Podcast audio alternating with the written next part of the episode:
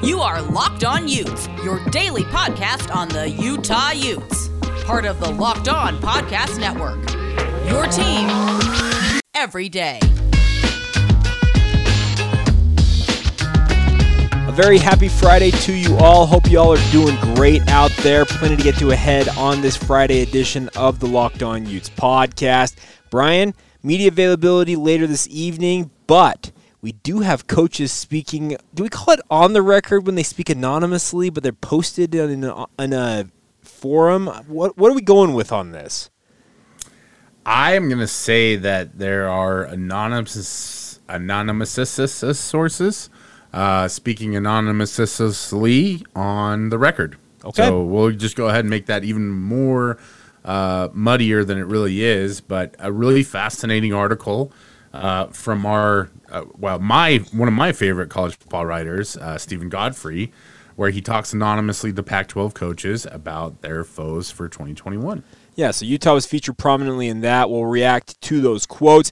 Also, have a one on one conversation, exclusive conversation with Nick Ford, the senior center for the University of Utah. Had a chance to catch up with him at media availability earlier this week. We'll get to that. And of course, we'll catch you guys up on everything else going on in Utah athletics, including a new president of the university, a guy who is now uh, one of the true power brokers in the Pac 12. We'll introduce him to you as well ahead on today's show. So, plenty to get to, but it is all brought to you today by our good friends over at the Locked On Pac 12 podcast. Cindy Robinson does a great job covering everything inside the conference. Brian, of course, is a co host from time to time on that fine podcast. Get it wherever you get your podcast. All right, without further ado, let's get rolling here on a Friday. This is the Locked On Utes podcast for August 6th. 2021.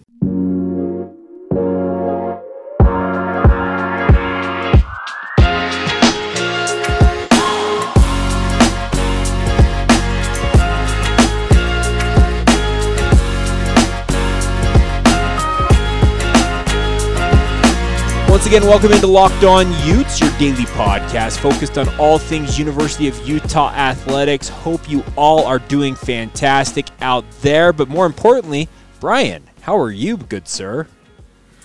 I am excited to be here on a Friday, Jake. It's been a long week of anticipation, followed up with some final reward with being able to talk to players and coaches up on, on the hill at practice. We'll get a little bit more of that today. Uh, maybe just maybe we'll actually get to see some football someday. Uh, that would be nice. Yes, I, I, would agree with you on that front. And we'll have to kind of wait and see on that. It sounds like Utah is going to close practices by and large. Uh, media will still speak to the players and coaches after practices. They're on the practice field or nearby. But yeah, actually observing practice does not sound like it'll be a thing to happen this fall. But nonetheless, of course, we'll have everything covered for you.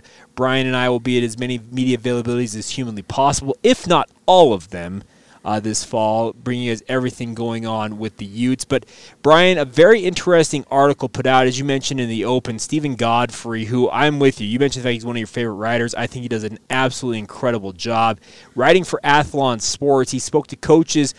This is kind of a weird, nebulous area because there are quotes from coaches inside the Pac 12 about their various schools inside the conference, but they're given to Steven Godfrey anonymously. So they're both on and off the record at the same time. Yeah, it's it's a little bit of a, a middle ground, right? Because I think is uh, I don't know that I would call myself a journalist, but the rules of journalism state that if someone gives you something off the record, you don't really talk about it, and you especially don't quote them. Uh, but this one, I think, gives you a little bit more of a hey, I'm not going to point the finger at who this is, mm. but do you mind if I share it with others? And there is some some middle ground there. I think the the fun part about the game, in my opinion, is you can play who who actually said what. Um, and uh, you know, I, I I'm not very good at that game because I don't listen to a lot of other coaches. Um, but it's always kind of interesting to hear what others have to say about your program. Yeah, there's no doubt about that. So let's run down these quotes about the University of Utah, and yeah, we may play some uh, guessing as to where that quote may have come from. Uh, first one here, I actually really like this one. Quote: In a lot of ways, they've emulated Stanford to the point where they are na- they are the new Stanford, and right now they're more talented. Unquote. I have a hard time disagreeing with them on that assessment. No, it's Utah's advantage has always been the fact that they were able to go after some players that Stanford simply cannot. The academic restrictions there, in addition to the fact that the uh, uh, admissions office has has in the past refused to work with Stanford to get players admitted or at least uh, processed for admission uh, before December has had put them in a little bit of a bind in recent years, and, and Utah is able to go get some of those less academically stalwart players who still fit the culture and the programming that they look for, and and so I think there is a lot of similarities to that, right? Like heavy tight ends, you know, a lot of twelve uh, personnel at the University of Utah. Um, we who knows what we see this coming year. Maybe we see even more 13 or, or whatever. Um, but I think there is a lot of similarities in the program. But also, you have to look at it from a perspective of there's a lot of similarities between David Shaw and Kyle Whittingham. There are. There are a lot of similarities. So, very interesting quote there. Next one up. This team is a brand. It's a toughness and defense. They're the most physical team in the conference every single year now, and they're one of the meanest in the game. This is all Whit. Speaking of Kyle Whittingham, it's his mindset, it's his attitude. Mental toughness, tough, excuse me, mental toughness is a cliche, but Whit has those guys ready. They're even, never too high or low. I actually really like that assessment. Yeah, clearly somebody who listens to a lot of Kyle Whittingham quotes yeah. or maybe even knows Whittingham a little bit. Uh, hard to really uh, differentiate there between what's being quoted directly from Kyle and what might be original thought, right? I think the interesting part about it was saying that this team is a brand, it's a toughness and defense. And if you were to say Kyle Whittingham and brand in the same sentence, it would probably be accompanied by doesn't really have a or is not in charge of making one, right? Sure. But the reality is is that the way that Kyle runs his program, the way that he lives his life, it really has created a brand. Uh, Utah is known for their defense. Utah is known for their toughness. It's a well stated fact that the game after Utah is a difficult game for most Pac 12 teams. And Utah is able to get away with that because they've built themselves in the trenches. Yeah, they, they beat you up. There is no doubt about that. But yeah, the whole mental toughness thing is a cliche, but Whit has those guys ready. I think it kind of goes back to Whit's mantra all in or in the way. Honestly, I, I really think that's where that kind of all stems from. All right, next quote up. They're not schematically unique, they're not wizards, they're just technically sound, fast, well trained, and violent. There we go violence uh, makes another reappearance because, as you mentioned, Brian, this team, speaking to the University of Utah, when you face them, you're in for the quote unquote street fight, and you are going to feel it in the week following that game. Common witticism, a fist fight in a phone booth. And mm-hmm. really, when they recruit players, that's one thing that they look for. They look for guys who want to hit, guys who are not afraid of contact. They want those kinds of guys who are ready at the point of attack, and that's part of why they are successful. There's no lie there. Uh, you know, some people might think that schematically Utah does some magical things, and they mix in a few things here and there. Uh, they do fun things on defense with their blitz packages from, from time to time, but it's nothing revolutionary, and especially not on the offensive side of the football, where they've been, for the most part, pretty standard in terms of college football schematics. Uh, you know, there's not a lot of uniqueness in terms of the concepts that they run or the way that they run them. They run the football heavy. They use a lot of uh, motion in the backfield. They try to get people moving around on defense and try to get you to show your hand so that they can capitalize on that. And defensively, not much different, right? They're disguising coverages. They're trying to get you uh, to make decisions that you're going to regret later on. And, and really, they are just well coached, they're disciplined, and they play fast and violent. And I, I like that term violent because I don't think it means that they're out there throwing punches or trying to kill people. What I think is it denotes the, the edge with which they play. And, yep. and really, you know, in the games that you've seen Utah fall short, it's because they are so conditioned to playing that way that when a team punches back or, or, you know, has something to really throw them off their game and they lose that edge, it looks like a completely different team. And and I hate to even suggest this, but cough, cough, spoiler alert, cover your ears. 2019 Pac 12 championship game was one of those rare occasions where they didn't play that way. Yeah, that's a good point on that. And It does hurt. There's no doubt about that. I saw somebody put out a list of like the, the, the worst losses they've suffered as a Utah fan. I just saw it randomly on Twitter, and that 2019 Pac-12 championship game was number one on that list, and probably for good reason, honestly. All right, uh, two more quotes here, Brian. We're running out of time here in this first segment, so I'm actually going to combine these two because I think they're related to one another. So the first one here.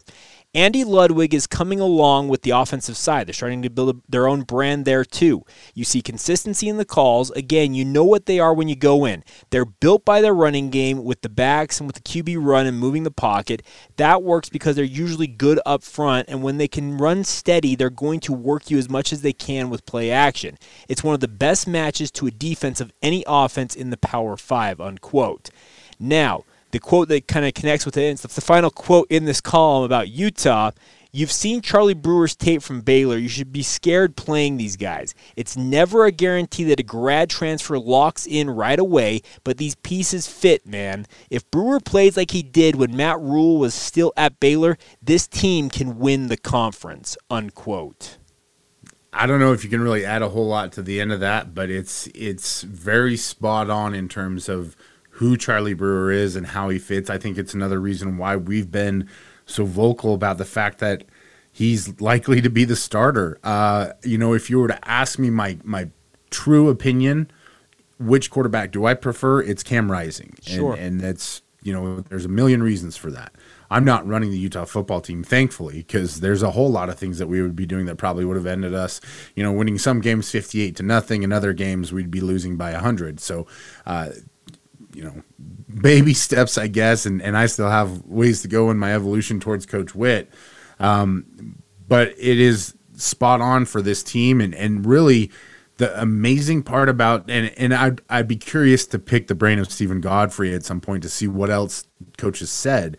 But every single one of these quotes is the same thing, right? Yeah. Yeah. What are they? They're consistent. They're tough. They're going to do the same thing. They're not going to wow you or knock your socks off, but they're going to play hard. They're going to play confident. They're going to play fast. And they're going to play violent. And, you know, you talk about it, there's no more violent way to play offensive football than in the running game. Yeah, just run downhill on teams. Uh, I like that part of that first quote. It's one of the best matches, speaking of Utah's offense, to a defense of any in the Power Five. That's some high praise there. So very interesting quotes and fun to hear what coaches think of Utah. Obviously under the guise of anonymity, uh, coming from Steven Godfrey, and we may reach out to Godfrey and see if we can get him on this here podcast. It'd be good to catch up with him and get his thoughts on it. But we'll see what we can do in that vein.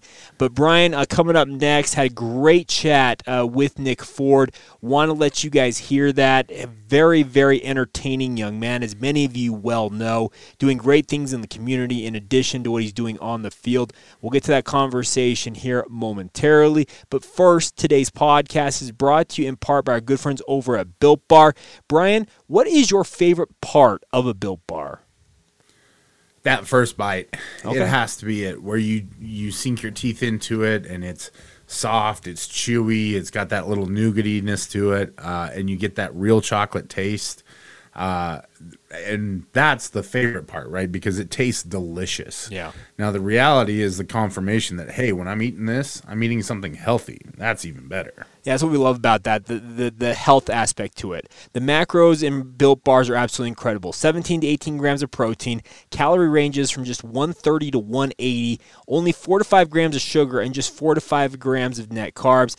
The best part, amazing flavors, all of them tasty, all of them healthy. You can go to built.com right now, find out more about this great company. And by the way, those of you living here in the state of Utah, it's a Utah homegrown company. That's what we love about it. So built.com is where you can learn more about built bars. While you're there, use the promo code LOCKED15 for 15% off your next order. That's L O C K E D 1 5 for 15% off your next order at built.com.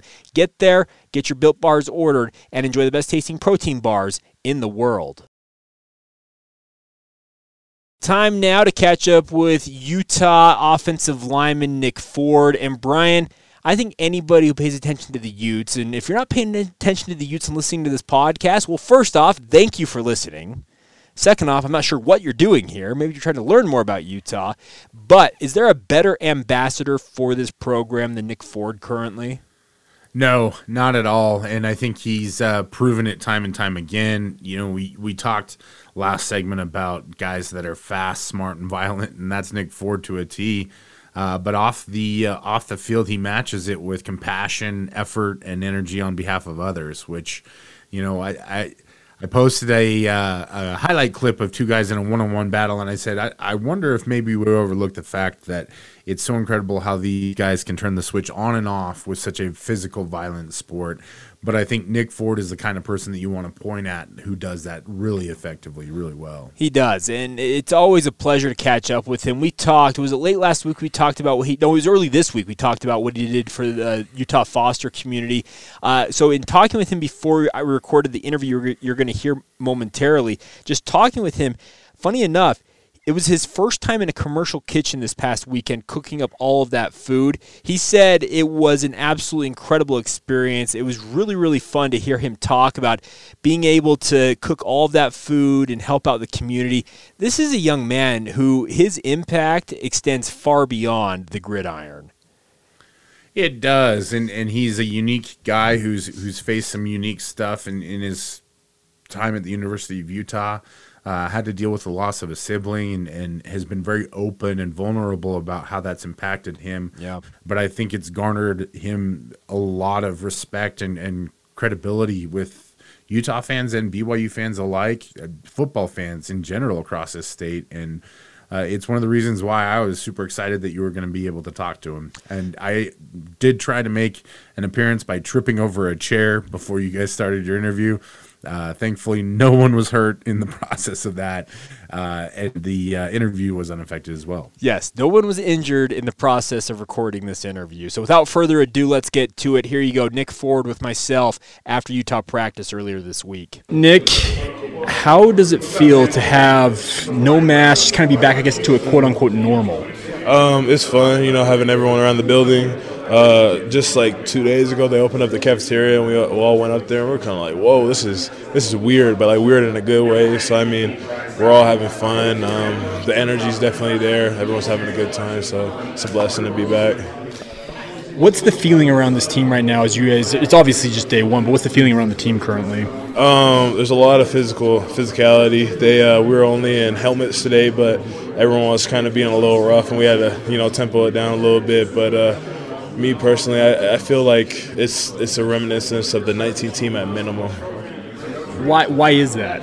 Uh, just the talent and the mindset. I mean, it was you know it was hard during the COVID year and all that. Um, you know, not playing, maybe playing, training for a long time, and everything up in the air, and then sadly with Ty passing and everything, and uh, there's just a lot of fire under our belly right now, and you know, me and a couple other people who could have went to the league came back to you know with the purpose. So we all understand that there's a there's a one common goal between us and what we got to do to get there, and it's this all understood from the extra work off the field to you know just listening, locking in while you're on the field and in the meetings. I've Got two questions based off your answer. Though we'll start with this one though. But what brought you back? Uh, a bunch of things. Uh, one of the one of the major things was the talent that was coming back. I mean, th- there was a lot of potential to a lot of potential. I don't even want to say the word potential, but there, there's a lot of talent on this team. You know what I mean? To uh, go and take it all and be the first team in you know school history to go and win the Pac-12 championship. Hopefully, get to the playoffs and all that. Um, and another thing was just to improve my stock. I mean, I had a pretty good grade, but you know it was kind of all encompassing that if I came back, it improved my stock as well, especially playing center. So I mean, at first I did it for the team, but at the same time, I kind of selfishly did it for myself. And you know, I mean, it's it's not selfish, but it is at the same time. So yeah, combination of both it works.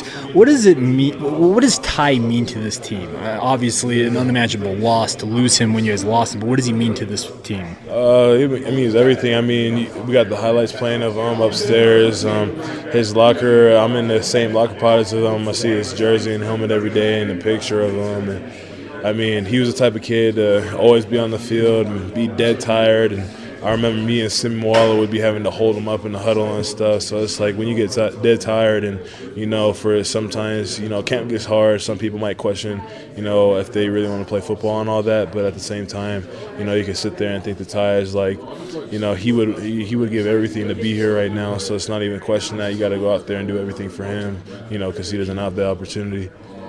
You're one of these leaders on this offensive line coming back. What do you want to see from them? I guess I know for you guys, when the pads go on, is when you guys really, I think, start to show what you guys can do. But what do you want to see from them? Um, I want to play like a defensive line. I don't. I don't. You feel me? I, I was a defensive lineman coming in. Um, I want to be nasty, right? I want to. I want to see aggression. You know, it's a controlled chaos is what I want to see.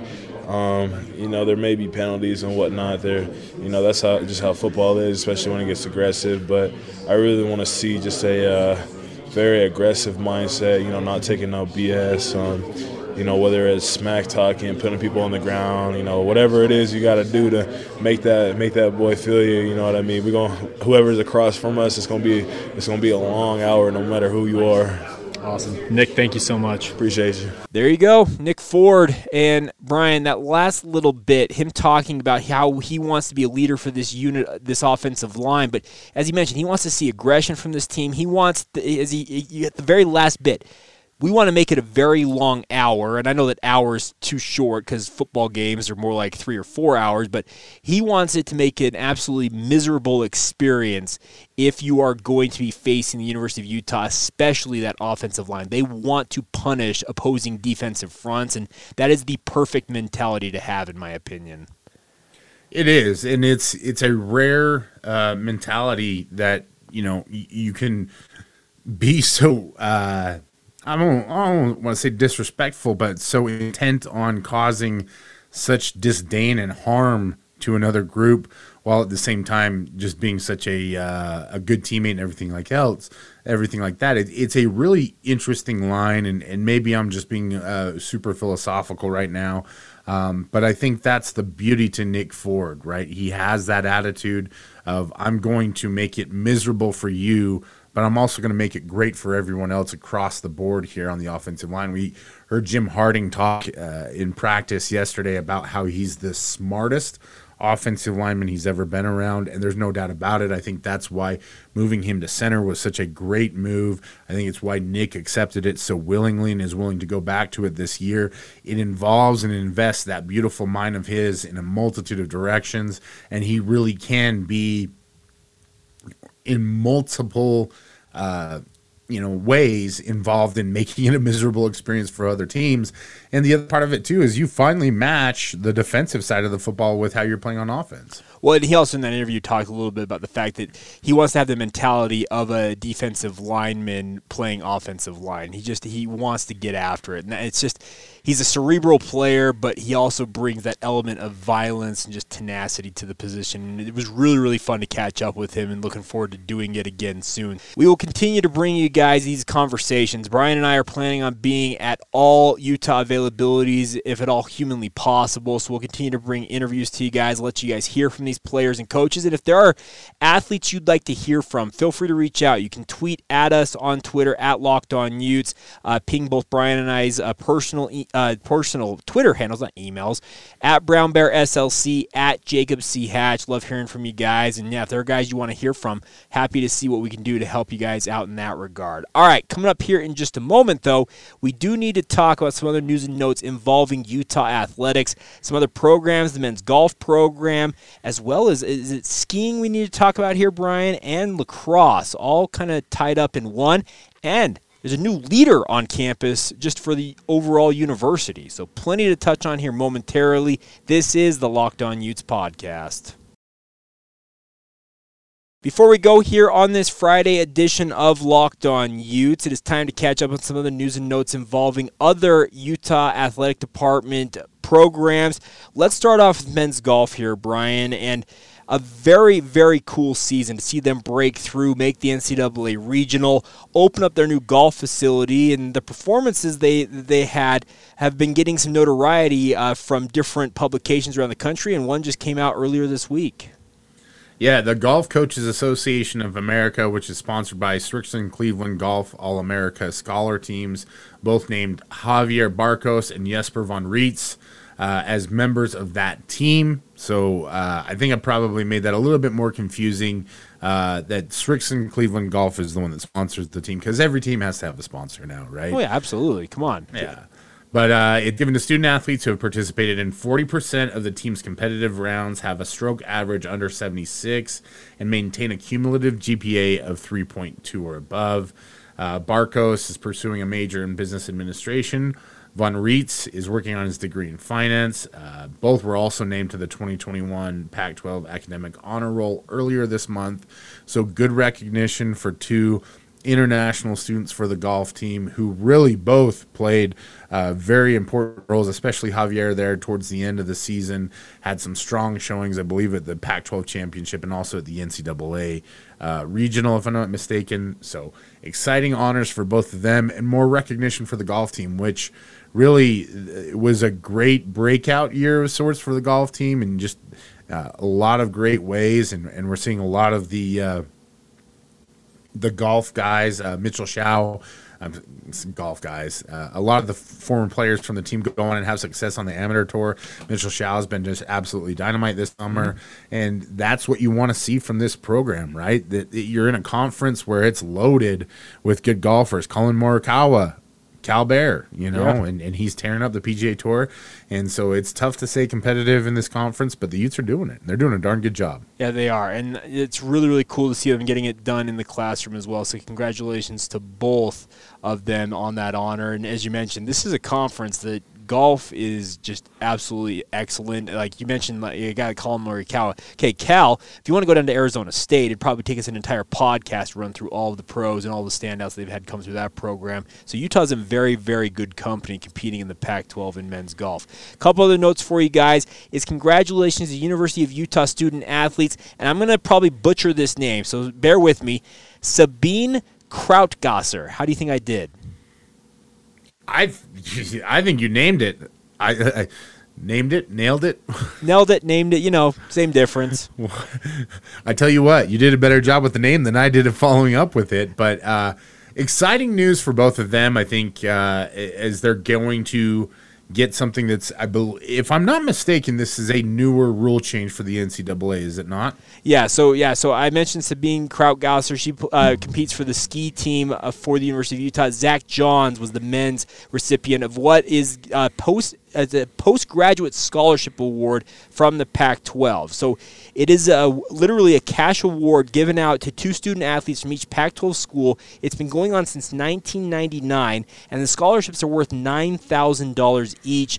Uh, the program has been created to b- uh, both honor and financially assist some of the conference's most outstanding athletes and scholars as they continue their education and prepare for careers in their chosen industries.